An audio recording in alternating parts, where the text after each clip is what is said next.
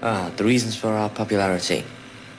Uh, oh, uh, I think that's impossible to answer. Um, really impossible. Nobody really knows what the reasons are. On my head, the sun in my life, it is.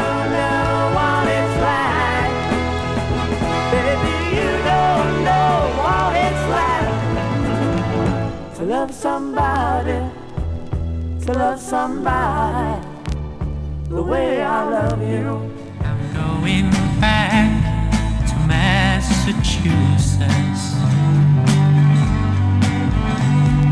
Something's telling me I must go home.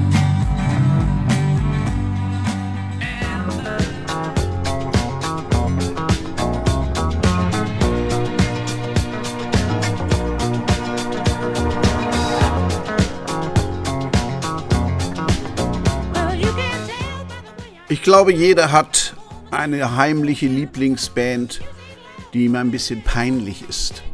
Bei mir sind es die Bee Gees.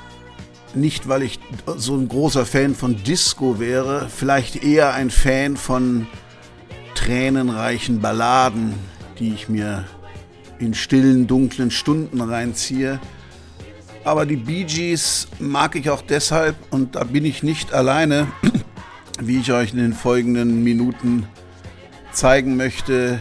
Die Bee Gees mag ich auch, weil sie eine wirklich gute Band sind bzw. waren. Es gibt sie ja nicht mehr. Zwei der drei Brüder sind ja leider gestorben.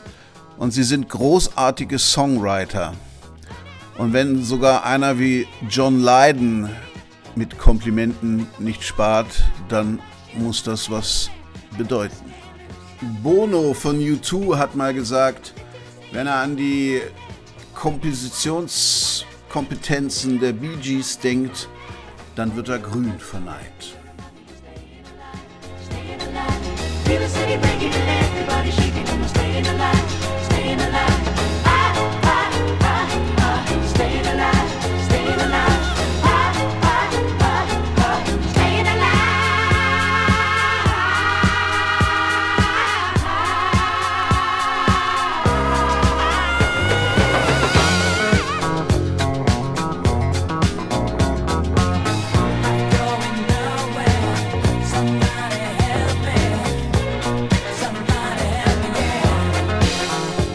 Ich habe euch jetzt ein paar der größten Hits der Bee Gees angespielt, die, glaube ich, jeder in seinem Leben schon mal gehört hat.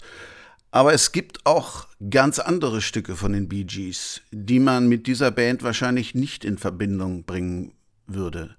Hört euch das zum Beispiel an. Indian Gin and Whiskey 3 von 1968.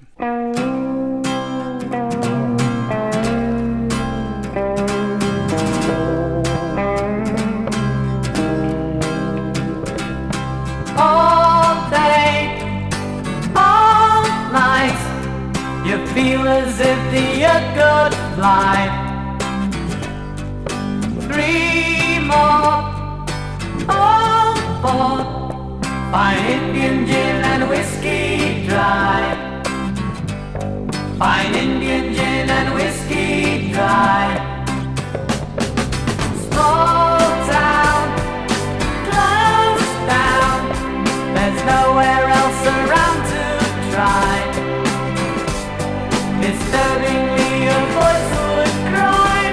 die berühmt-berüchtigten Schleimer konnten auch richtig rocken.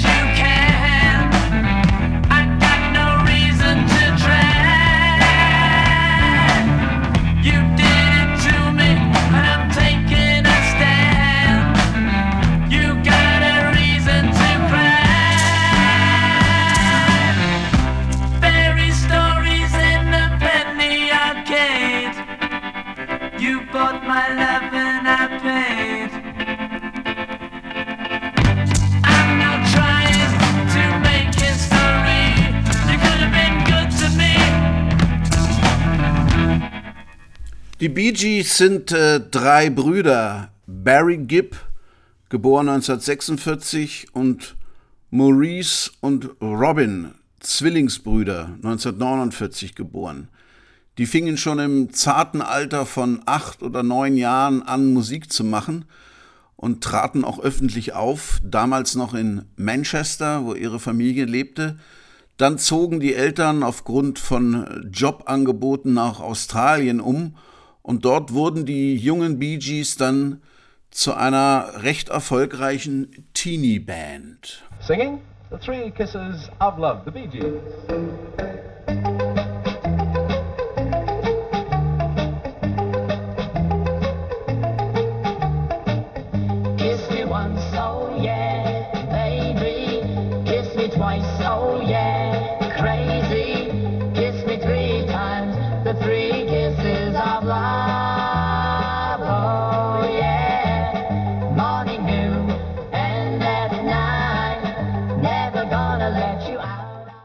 Und das war 1965 ihr erster Hit. Love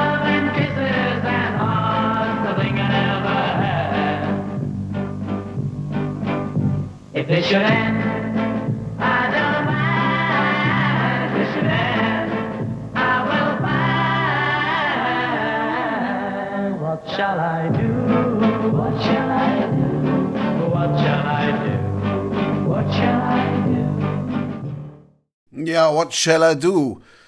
Da gab es also eine junge Teenie-Band in Australien, die klangen wie die australischen Beatles. Aber Australien war den Bee Gees schon zu klein geworden und sie beschlossen, nach London zu gehen.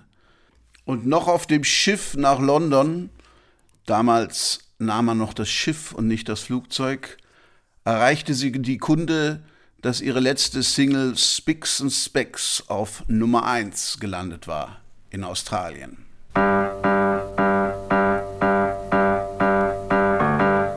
Where is the sun that shone on my head?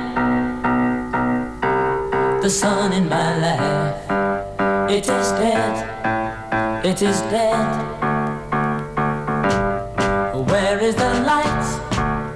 Would play in my streets? And where are the friends I could meet? I could meet. Where are the girls I left far behind? The spicks and the specks of the girls on my mind.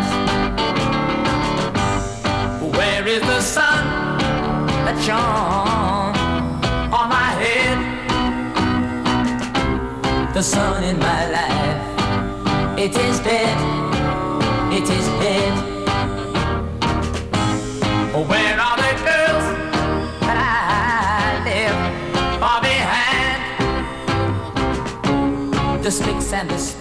In der BBC-Dokumentation The Joy of the Bee Gees erzählen sie, warum sie nach London gegangen sind und wie sie dort innerhalb von zwei Wochen bei Robert Stigwood einen Plattenvertrag ergatterten. We had to get to England.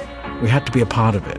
And I remember my father and I was having a really big argument with the, with the executives at Festival Records because we didn't want to stay. We had to make it internationally one way or another. We knew that in some way that was our destiny. Let me take you down, cause I'm going to Strawberry Fields.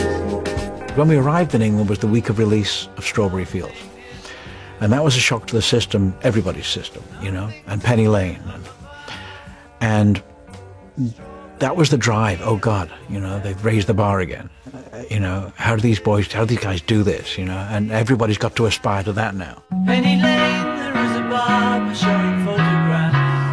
Epstein passed them on to his Aussie business partner, impresario Robert Stigwood. He heard them singing on the steps outside his office and thought he'd found the new Beatles. And of course, people probably laughed, as they do. There we were, going to NEMS, being signed to NEMS, being signed to the Beatles organization, and being in those offices while the Beatles, one or the other, would walk through. It was just incredible. In, in anybody else's hands, you may never have heard of them again. Also die jungen Australier mit englischem Ursprung hatten ein Demoband an Brian Epstein geschickt, den Manager der Beatles, und der verwies sie an seinen Kumpel bei Polydor, der gleichen Plattenfirma, wo auch die Beatles aufnahmen, Robert Stigwood. Polydor brachte sofort Spicks and Specks auch in England heraus und die zweite Single New York Mining Disaster 1941 schickten sie an die Radio-DJs mit einem blanken Label, wo nicht drauf stand, welche Band sich hinter dieser Single verbarg. Und alle dachten, das sei die neue Single der Beatles und Brian Epstein hätte sich einen Marketing-Gag erlaubt. Und so wurde die Single unmittelbar zu einem Hit. In the event of something happening to me, there is something I would like you all to see. It's just a photograph of someone that I knew. Have you seen my wife, Mr. Jones? Do you know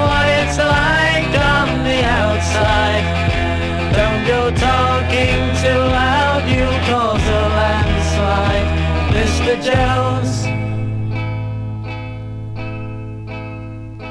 I keep straining my ears to hear a sound. Maybe someone is digging underground. Or have they given up and all gone home to bed? Thinking those who once existed must be dead. Have you seen my wife, Mr. Jones? Do you know what it's like on the outside?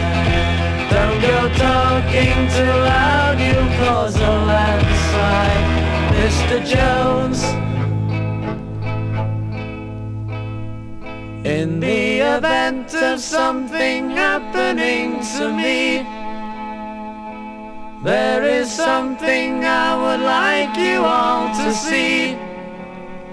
It's just a photograph of someone that I knew. Have you seen my wife, Mr. Jones? Do you know what it's like on the outside? Don't go talking too loud, you'll cause a landslide, Mr. Jones. Über diesen Song sagte in der BBC-Dokumentation Gary Brooker von Procol Harum, einer Band, mit der die Bee Gees dann wenig später auf Tournee gehen sollten. At the time, I think they were different. I think, you know, what's he singing about? New York mining disaster? It's a strange subject for a song. The whole content of those lyrics are quite unusual. Und Punk-Ikone John Lydon alias Johnny Rotten war ebenfalls begeistert. That's one of the main songs that will bring tears to my eyes. Their songwriting is, is absolutely from the heart. It's wide open and exposed, and that's exactly why I love them. That's brave beyond belief. Auf ihrer ersten LP 1967 war ein weiterer seltsamer Song drauf. Every Christian Lion. Und das war der Song, der mich in die Fänge der Bee Gees trieb. Das hätte ich ihnen nicht zugetraut.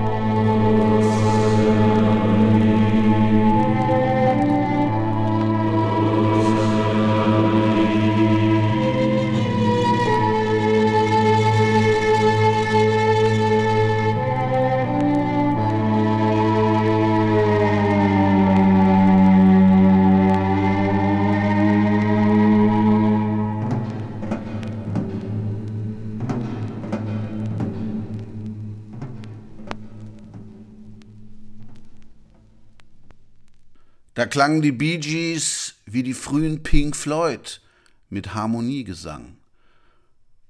Zu dieser Zeit schwankten die Bee Gees stilistisch ein bisschen zwischen Psychedelia, etwas, was wir eben gehört haben, und RB.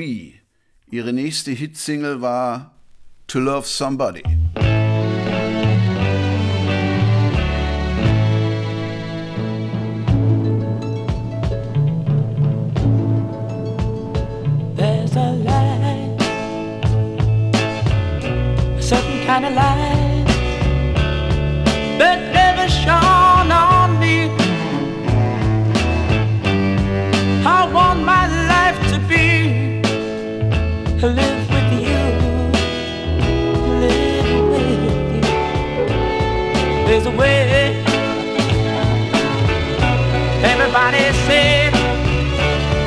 To do each and every little thing.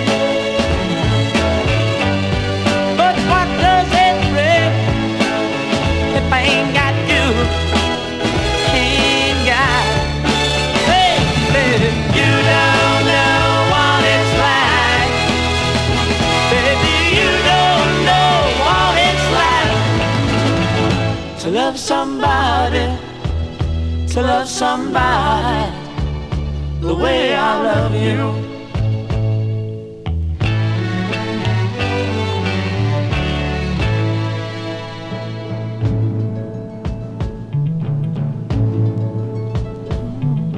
In my parade, I see your face again.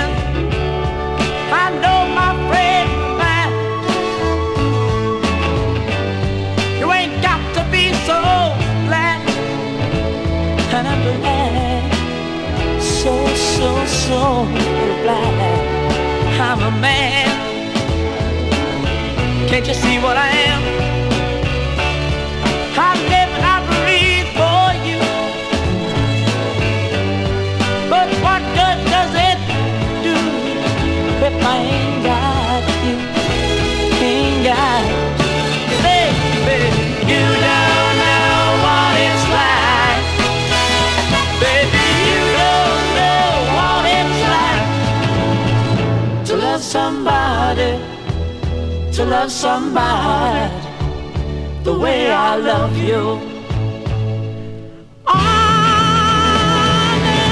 You don't know what it's like.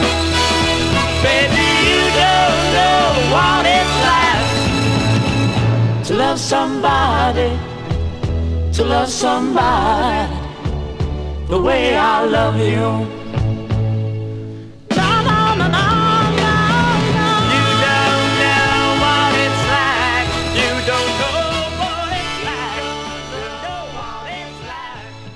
Zu diesem Song sagte John Lydon, Those are some of the most moving, touching lyrics I think ever put to paper. These were geniuses at communicating emotion in different ways across different decades to different generations.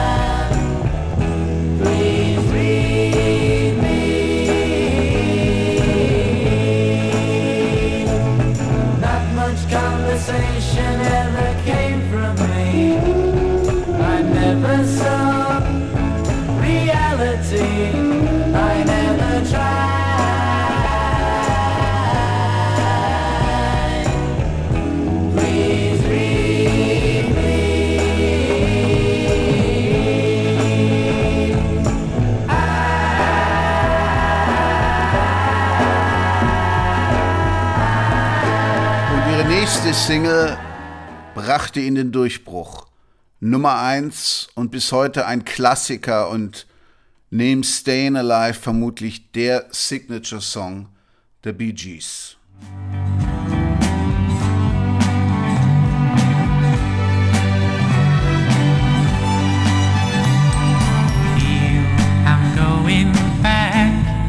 Massachusetts.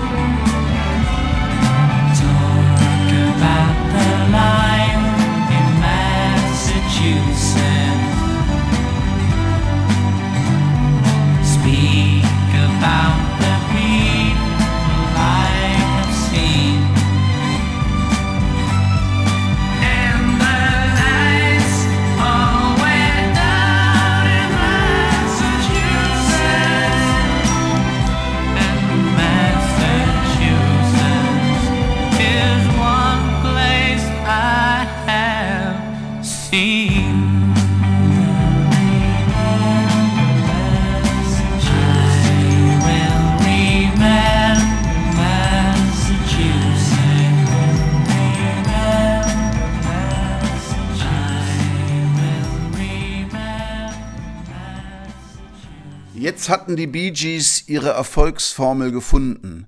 Emotionale Balladen.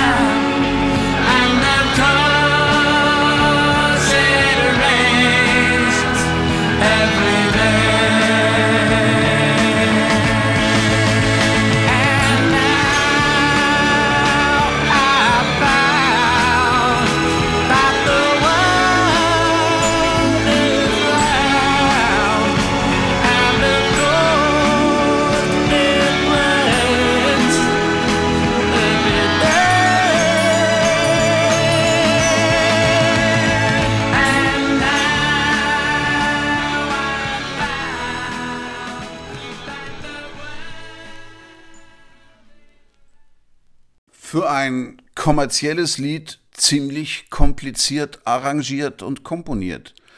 Mit Vince Maloney und Colin Patterson hatten sie zwei weitere feste Bandmitglieder in der Band und waren jetzt also nicht nur ein mehr oder weniger Gesangstrio, sondern eine echte Band und experimentierten im Studio. Wir schrieben schließlich das Jahr 1968 und alles schien möglich. Musik Look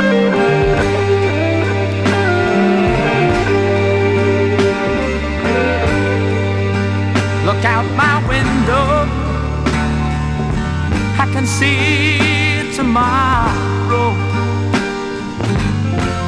Just a whole way of sorrow when the change is made. And I.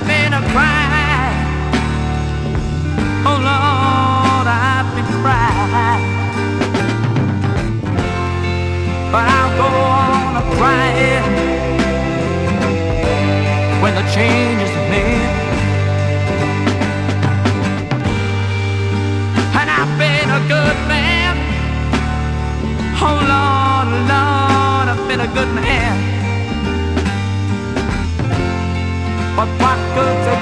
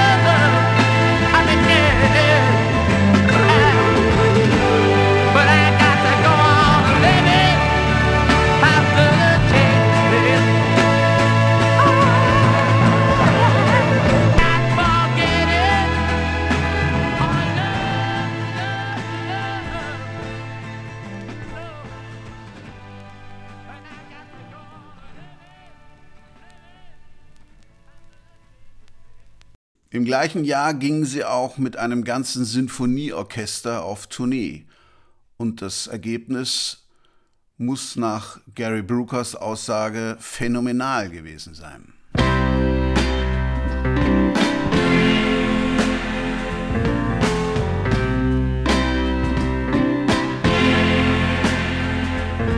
The preacher talked me and he smiled. Come and walk with me. Come and walk one more mile. Now, for once in your life, you're alone. But you ain't got a dime. There's no time for the phone. I just gotta get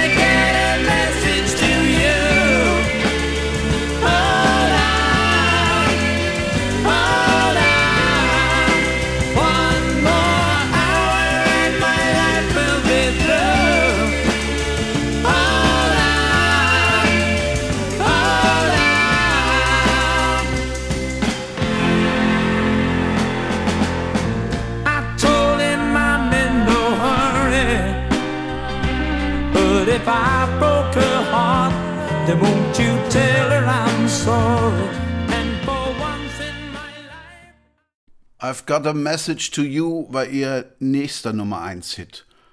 Und auf Idea, der dritten Platte, ebenfalls 1968 erschienen, die Bee Gees waren in einem Art Schaffensrausch.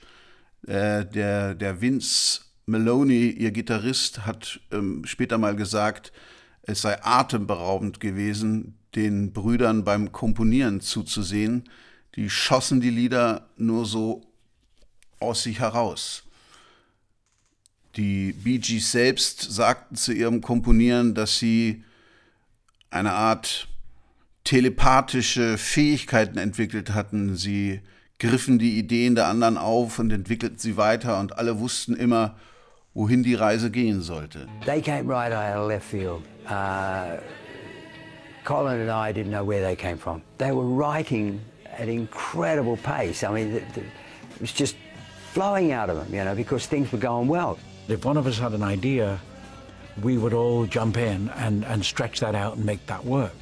And the guys used to just come up with songs like pick 'em out of the air. It was a sense that we psychically knew where each other was going because we knew each other.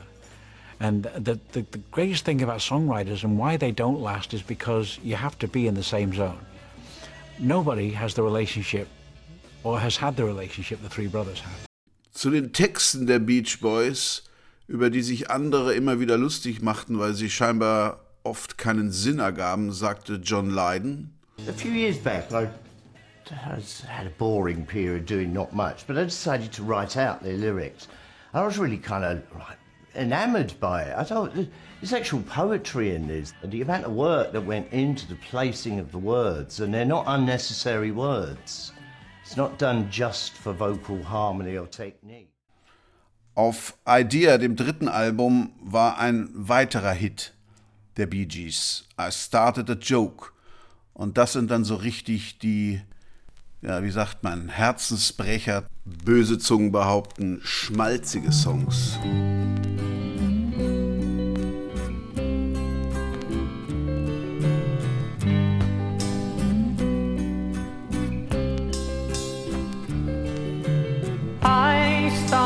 Joke which started the whole world crying.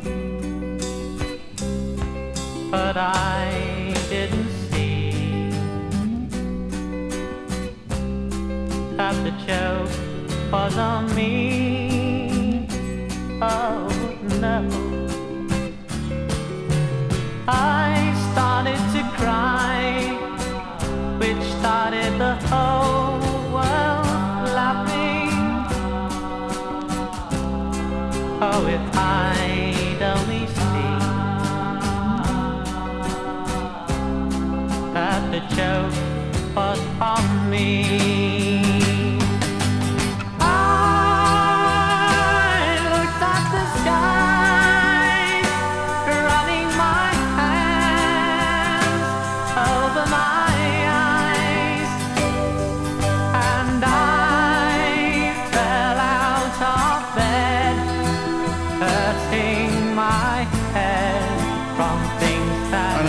Sternstunden von Robin Gibb, der diese hohe Stimme hatte. Und äh, Barry und Robin stritten sich zu dieser Zeit schon immer wieder darum, wer den Lied singen sollte bei ihren Songs. Aber noch hielt die Band zusammen.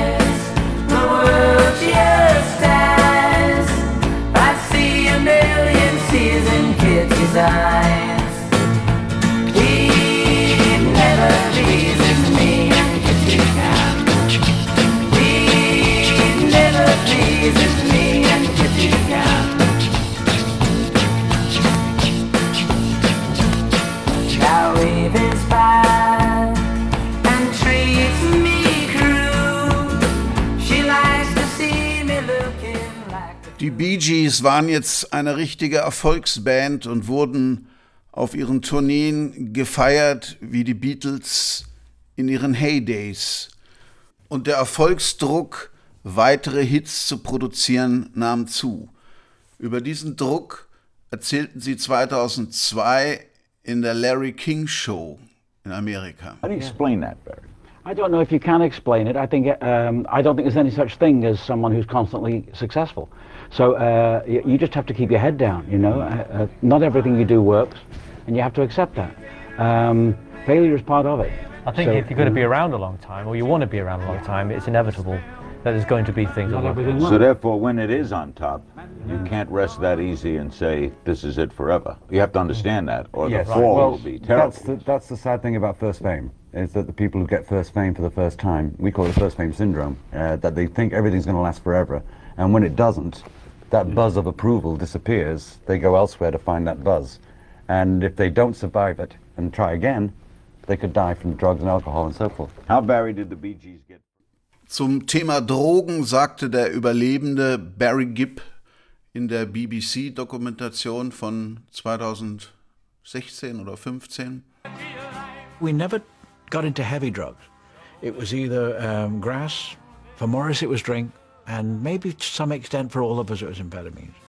Er erwähnte seinen Bruder Morris, denn der hatte in den 70er Jahren ein ziemliches Problem mit Alkohol, was aber Larry King ausführlich schilderte.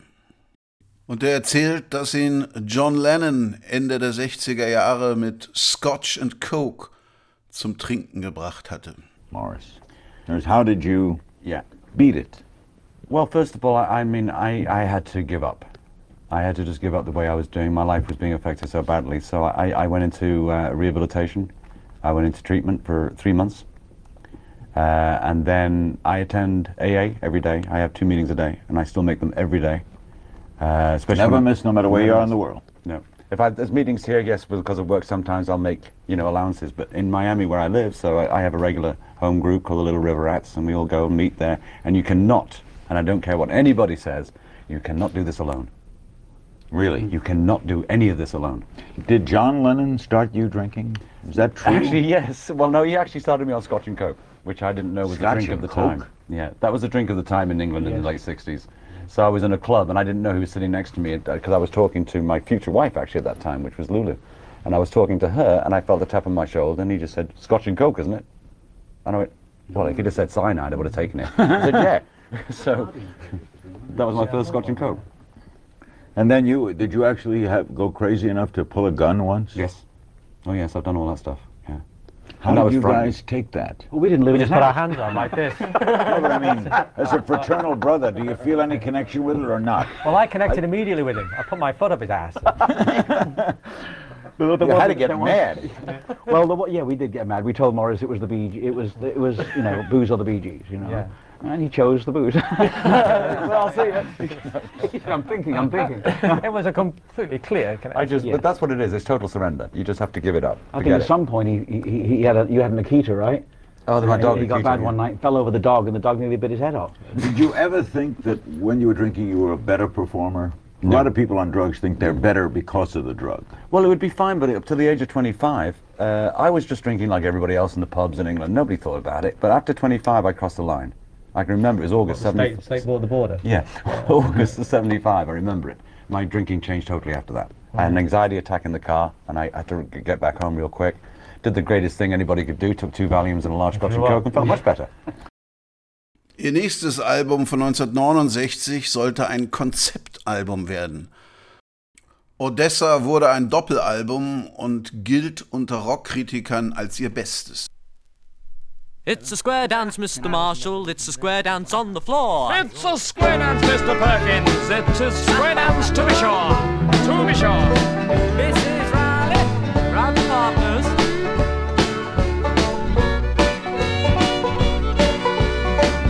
I'm just a clown that used to run around. I used to have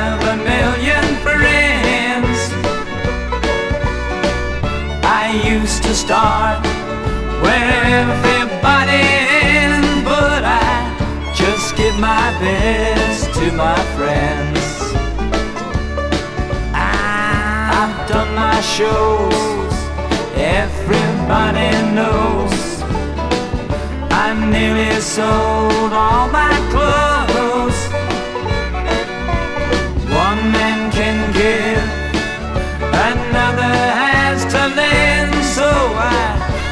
give my best to my friends. And so you should. And when you think that your life isn't right, you know the day isn't always like ice.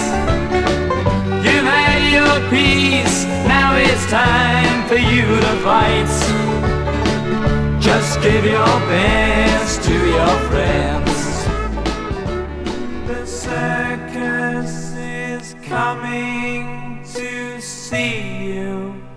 The elephant smiles, everybody can hear you. Say that's out of style. My brother is friendly for reasons. If I just for 400 seasons. We all live in rain. So I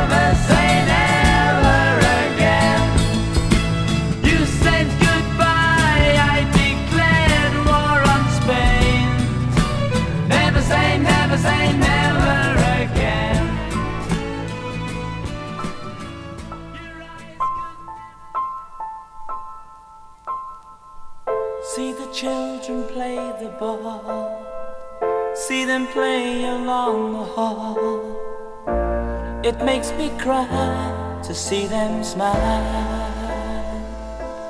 I see the moon, I see the sky, I see reflections in my eyes, and there's no one to share my mind.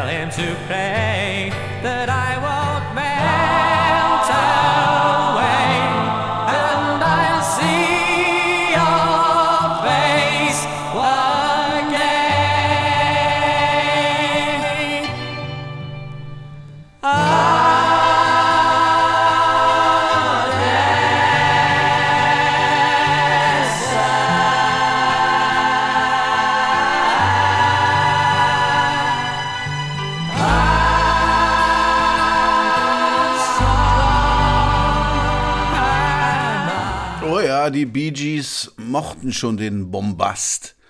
Das kann man lieben oder auch nicht. Ich ertrage es eigentlich nur in kleineren Dosen. Äh, mit der Platte Odessa eskalierten dann die Streitigkeiten in der Band, denn es ist klar, drei Komponisten, drei Sänger, da wollte jeder den Führer spielen und den Leader. Und vor allen Dingen äh, Robin Gibb und Barry Gibb stritten sich immer wieder um die Rolle des Leadsängers. Und als dann Robert Stickwood die einzige Single von Odessa so bestimmte, dass auf der A-Seite Barry sang und auf der B-Seite Robin, verließ Robin beleidigt die Band.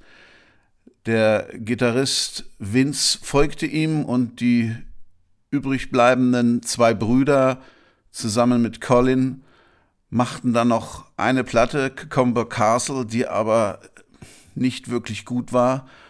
Und das schien es dann gewesen zu sein mit den Bee Gees. Bis im Sommer 1970 sich Robin, der mittlerweile eine erfolgreiche Soloplatte gemacht hatte, bei Barry meldete und meinte, soll man sich noch mal versuchen? Denn er sagte, es ist schön Erfolg zu haben, aber wenn man ihn teilen kann und wenn man wirklich in einer Band spielt mit seinen Brüdern, macht das noch viel mehr Spaß. Und siehe, sie hatten wieder einen Hit, einen ihrer besten Songs, finde ich.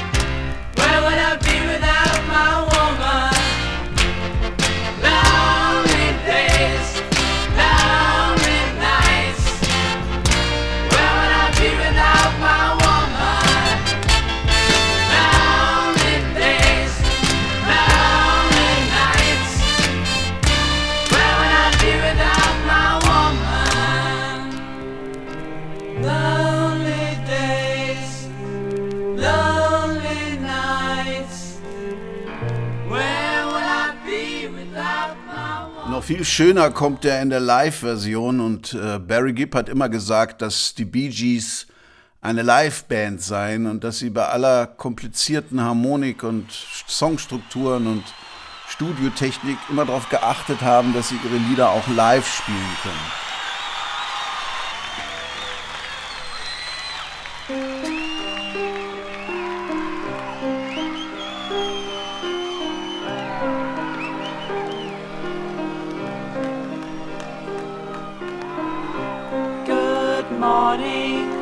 Mr.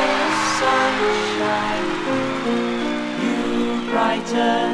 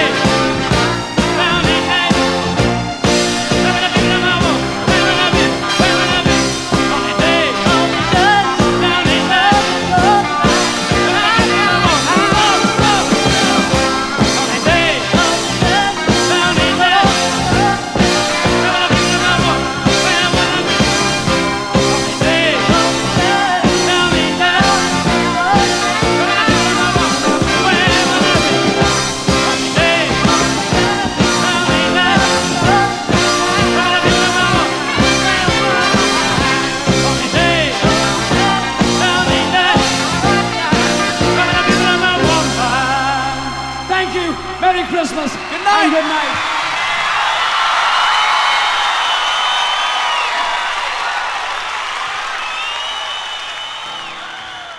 Auch ihre nächste Platte Trafalgar hatte einen Nummer 1 Hit in England. How Can You Mend a Broken Heart? Wieder einer von diesen tränendrüsigen Songs. Aber wenn einer tränendrüsige Songs machen kann, dann die Bee Gees.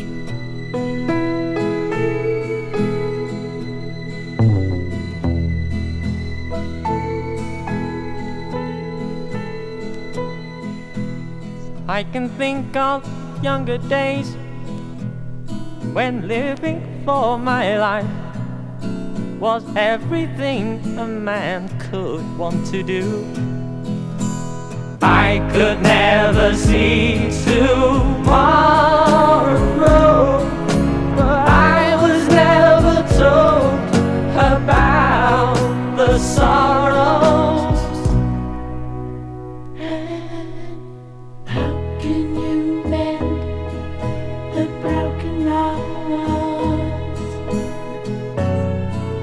Can you stop the rain from falling down? How can you stop the sun from shining? What makes the world go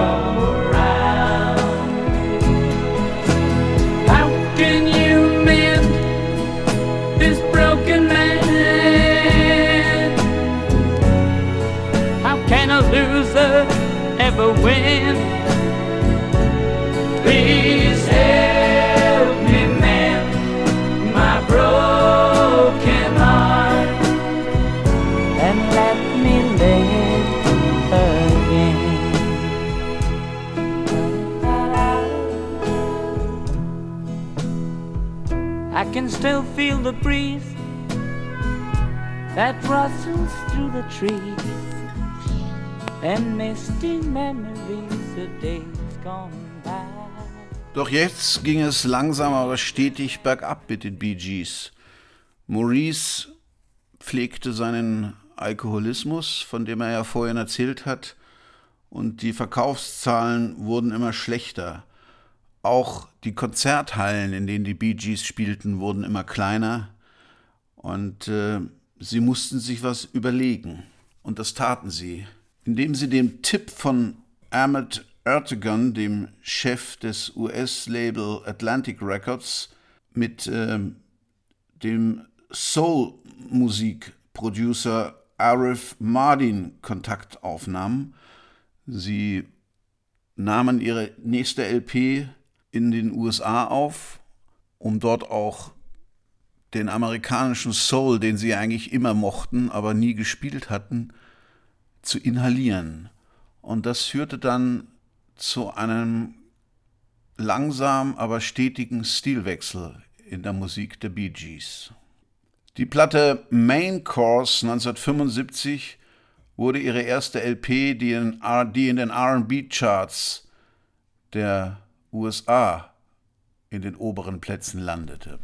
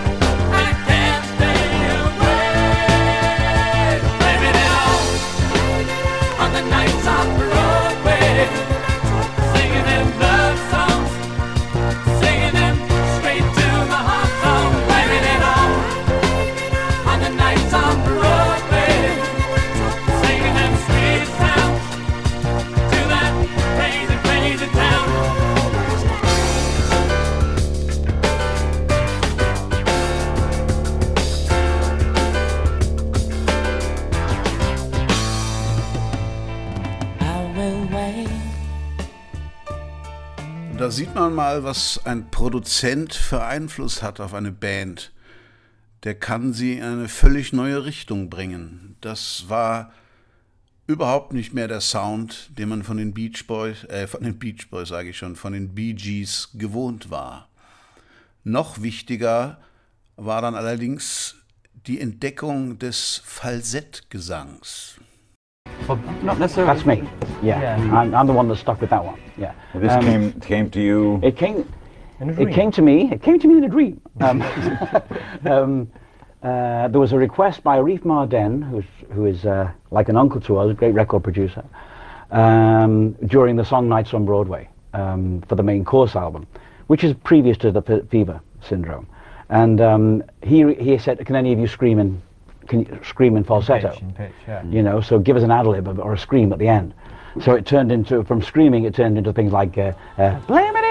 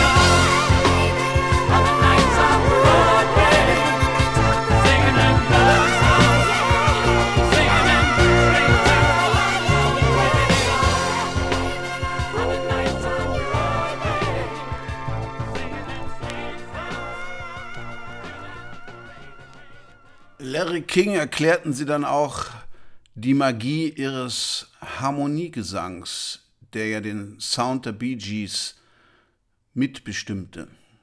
Vielleicht bei keiner anderen Band, außer vielleicht noch die Beach Boys oder Crosby, Stills and Nash. So right up there. Yeah. now, do you guys chime in? You all Sometimes, sing? some, but in harmonies we do, yeah. Yeah. Things like that. Uh, But uh, and is harmony? Do, do you teach yourself harmony since you don't read music? Harmony is natural Just to comes- you. Can you Give do? them a Give me an example of something together. Well, if that's not harmony, I can't do harmony. Yeah. To love Uh, somebody. do something Oh, how, harmony. how deep? Mm. Oh, How deep? all right. How, How deep? Okay, how deep? How deep? Okay. How deep is your love? How deep is your love? I really mean to learn. Cause we're living in a world of fools, breaking us down when they all should let us be. We belong to you and me. Now, all right. Yes. You're singing melody, right? When you sing, I think. Yes. Who was doing? I was off- doing the middle. Yeah. Now, what is the? You See, were I singing was- I was off- doing the high. High. Yeah. Now, middle is what? I don't know. It's middle the second, harmony. actually. Ah, it's the- that's right. You don't yeah, know. It's, Yeah. it's the second harmony. So there's only two harmonies. He's singing the melody. So there's only two harmonies. You see, we sing, as the Beatles found out when they first started, we sing what you call natural harmony, and that is you just break into na- Sure. harmony that fits. Yeah. Mm. And you just find where it is, and then you have to actually sing the, the corresponding melody to the, me- to the melody. Did any of the American groups of the 50s?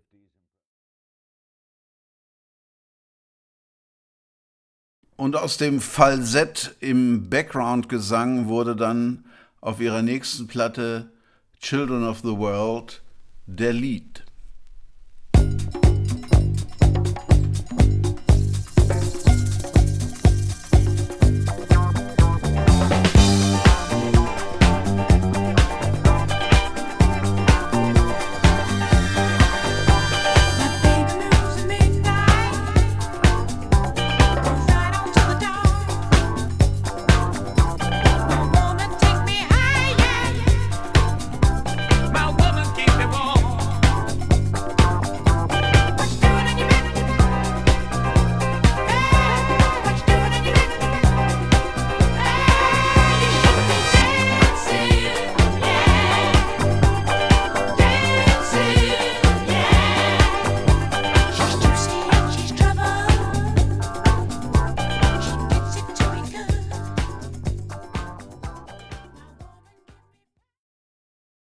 Ja, und dann wurden sie eingeladen, den Soundtrack zu einem Film über die äh, Disco-Welle zu schreiben, der mit John Travolta verfilmt wurde. Und sie sollten ein paar Songs beitragen. Hier erzählen sie, wie es dazu gekommen ist. Saturday Night Fever. Come Oh, about. boy. By the way, were you were you having hits then? Were you in an up Yeah. period? Yeah. We were a good period then. How did you get that? How did that? we were come? mixing a live album in France, and Robert called and said, Stigwood. Stig- Robert Stigwood called and said that he'd seen an article in the New York Times called "Tribal Rites of a Saturday Night," written by Nik Cohn, and he wanted to turn it into a movie, and and and, and, and was turning it into a film at that time with John Travolta. Yeah, but but they hadn't had the, they hadn't had the music at, at that point and wanted to know if we could take time out from mixing the live album and sit down and write some songs. And we said, well, we can't do that because we're writing our new album. We've written five songs already, but you can listen to those if you want. We'd written "Staying Alive," "Night Fever," "How Deep Is Your Love," "If I Can't Have You," More Than a Woman. and "More Than a Woman." So we've got those written. So all those were written Yes. without Done. Saturday Night Yeah. in Yeah. mind. Okay. So we asked him if you're going to fly in, have a listen, and bring in the, some of the other people involved in the film and listen to it, and see if these would work. So they came in and they liked the music and took mm. it back, and they made. And we didn't see the film for another six months after that when it came mm. out. Yeah, but for us, the reason it worked is because they made the movie to the music.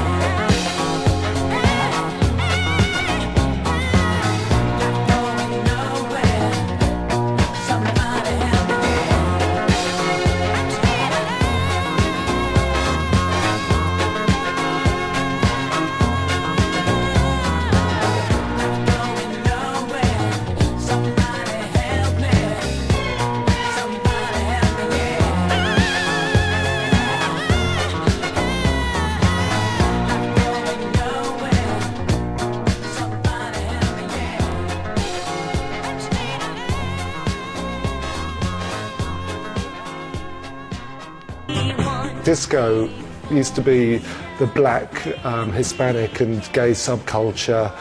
Dancing at night to be able to cope with the, the daytime in a bankrupt and decaying New York. One of the things that makes disco music, a lot of disco, incredible, is there is a sort of ineffable sense of melancholy at the centre of it.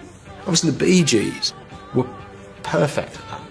You know, they, they were they, they were big on sort of melancholy ballads. There's something, just that sort of ineffable sense of melancholy. They get it perfectly. But it seems today it has a life of its own today. You know. Why that did disco, and that was disco, was it Yeah. not? Again, Well, you create such hostility in people? Why did people get mad at? Mm. I think towards the end, it was a musicologists got Yeah. mad at disco. But mm. disco, you see, disco to us was KC and, and Donna Summer and, and Village People. That kind of thing was to us was was party music, good fun.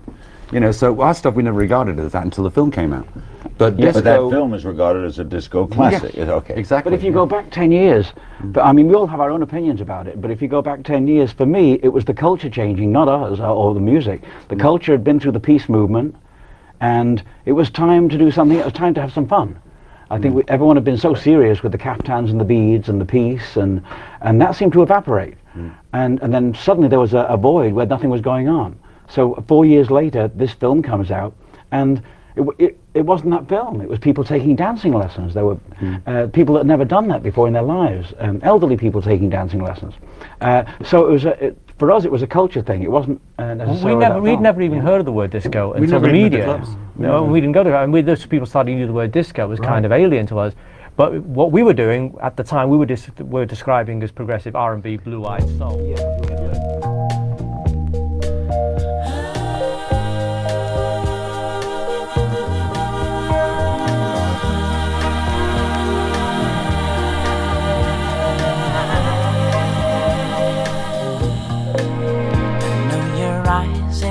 morning sun.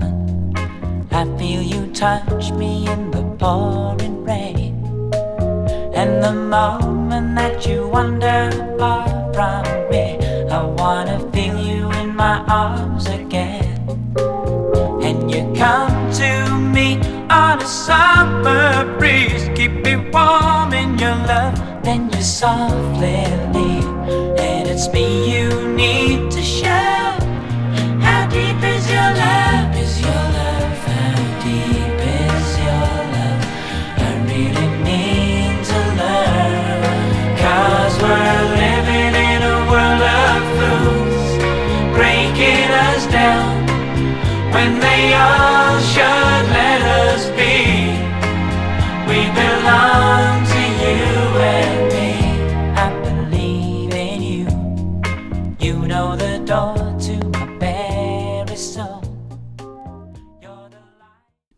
Bee Gees waren Stars, bevor Saturday Night Fever herauskam, aber Saturday Night Fever katapultierte sie zum Superstardom. Die Platte ist bis heute das meistverkaufte Soundtrack-Album aller Zeiten und die Bee Gees waren plötzlich die Inkarnation des Discos und auch zu einer Zeit, wo der Disco schon von Kritikern als Hype gedisst wurde, aber noch hatten sie Zeit, ein paar Hits zu landen.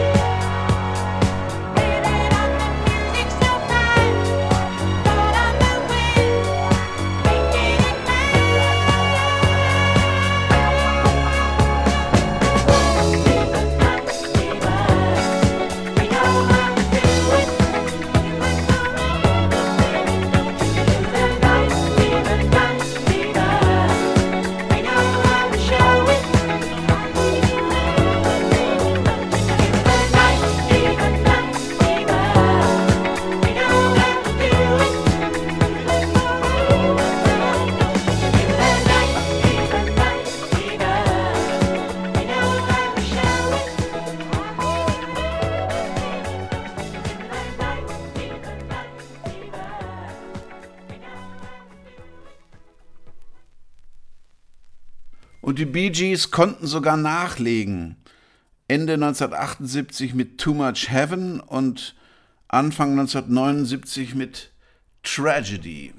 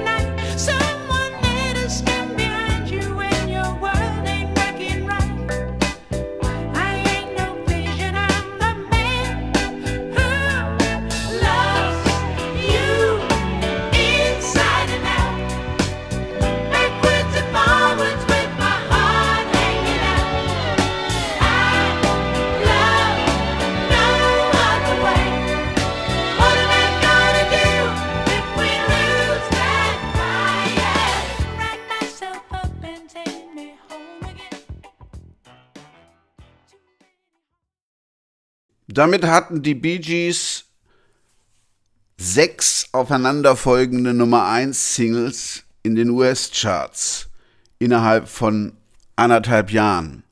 Damit stellten sie den Rekord der Beatles ein und wurden nur noch von Whitney Houston übertroffen. Aber als Ende der 70er Jahre die Disco-Blase platzte, sank auch der Stern der Bee Gees wieder. Es wurden in den USA Bee Gees freie Wochenenden verkündet und das führte dazu, dass die Bee Gees in den 80er Jahren nur noch eine Hitsingle hatten, One. Barry Gibb hat später über die Phase von Saturday Night Fever gesagt, Fever was number one every week. It wasn't just like a hit album. It was number one every single week for 22, no, 25 weeks. It was just an amazing, crazy, extraordinary time. I remember not being able to answer the phone, and I remember people climbing over my walls. I was quite grateful when it stopped. It was too unreal. In the long run, your life is better if it's not like that on a constant basis. Nice though it was. In den 80ern arbeitete aber Barry Gibb mit anderen Stars zusammen, unter anderem Barbara Streisand. Aber die Ergebnisse waren sehr kommerziell und die sparen wir uns jetzt hier. In England hatten sie 1987 wieder einen Nummer 1 Hit, You Win Again, aber die Single floppte in den Vereinigten Staaten.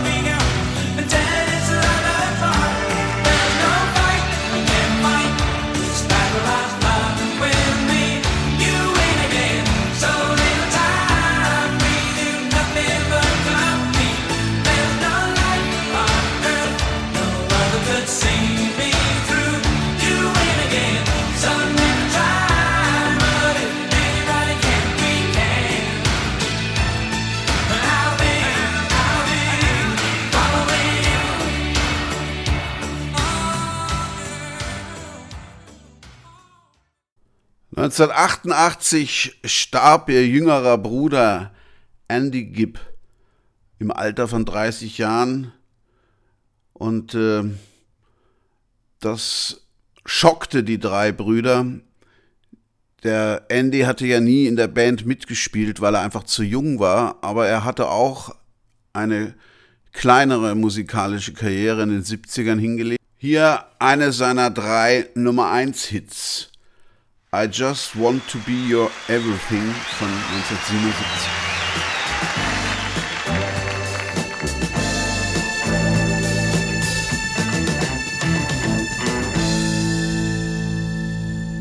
for so long. You and me been finding each other for so long. And the feeling that I feel for you is more than strong, asking for, your love will turn the key. Darling, mine. I would wait forever for those lips of wine. Build my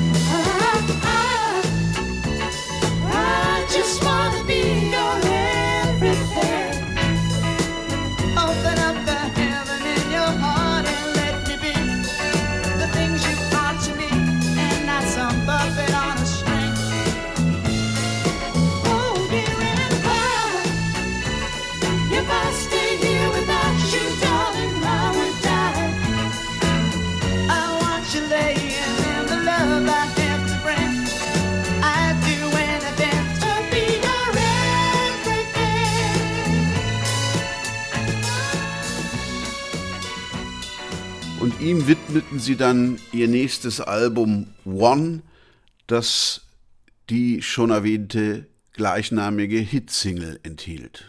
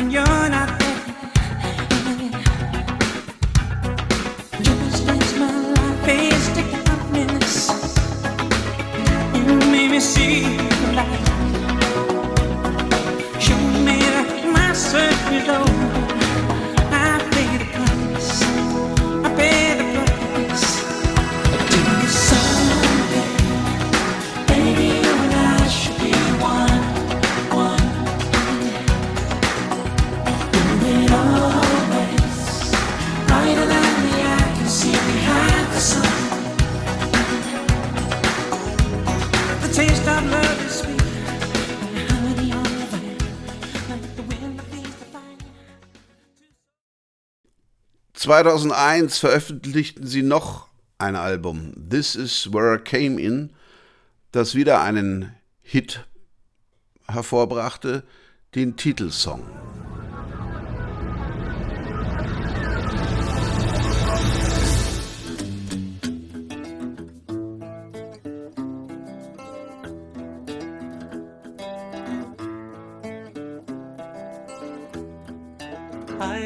Seen this story, I read it over once or twice. I said that you say a little bit of bad advice. I've been in trouble, happened to me all my life. I lie and you lie, and who will get the sharpest knife? No, it shouldn't be somebody like that.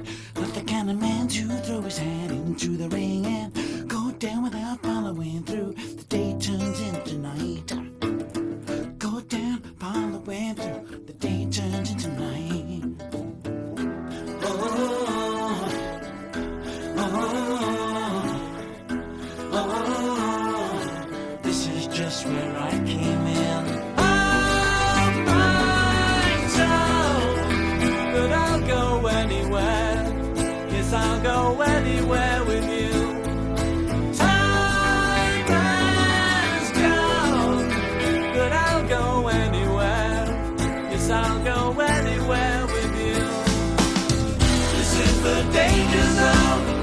This is where I came in.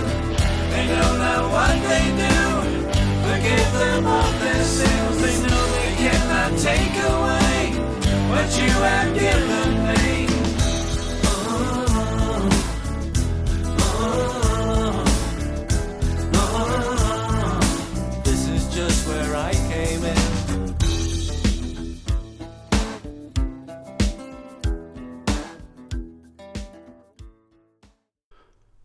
2003 starb Morris Gibb und 2012 Robin. Und damit waren die Bee Gees endgültig Geschichte.